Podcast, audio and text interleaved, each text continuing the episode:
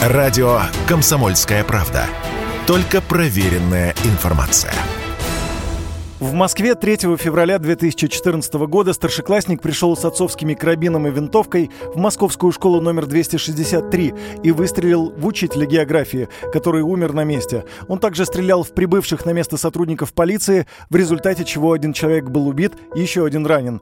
Подростку предъявили обвинения в захвате заложников, убийстве и посягательстве на жизнь сотрудников правоохранительных органов. По результатам проведенной экспертизы его признали невменяемым и отправили на принудительное лечение. Этот инцидент стал первым в России случаем стрельбы в школе из гражданского оружия по так называемому американскому сценарию. 18 марта 2016 года молодой человек убил 15-летнюю школьницу в кабинете директора школы в Находке, а затем совершил самоубийство. Сообщалось, что молодые люди были парой, но расстались незадолго до инцидента, и 19-летний юноша пришел в школу, чтобы выяснить отношения с бывшей девушкой. В Москве 1 ноября 2017 года студент третьего курса Московского колледжа убил 44-летнего преподавателя ОБЖ и опубликовал свои фотографии сразу после преступления, а затем покончил жизнь самоубийством. В Перми 15 января 2018 года двое учеников школы номер 127, ученик 11 класса и ранее отчисленный ученик напали с ножами на учеников младших классов. В результате резанные раны получили 15 человек, в том числе учительница, которые пытались разнять дерущихся. Три человека попали в реанимацию в тяжелом состоянии. Напавшие были задержаны.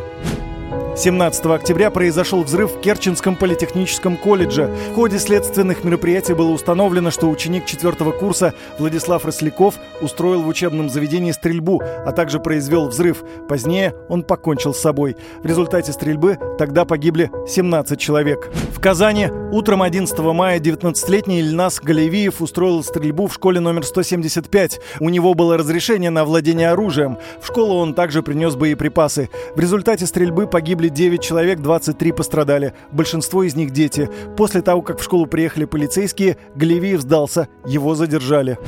Утром 20 сентября прошлого года студент Пермского государственного национального исследовательского университета открыл стрельбу. В результате нападения погибли 8 человек, около 30 получили ранения. Юрий Кораблев, радио «Комсомольская правда».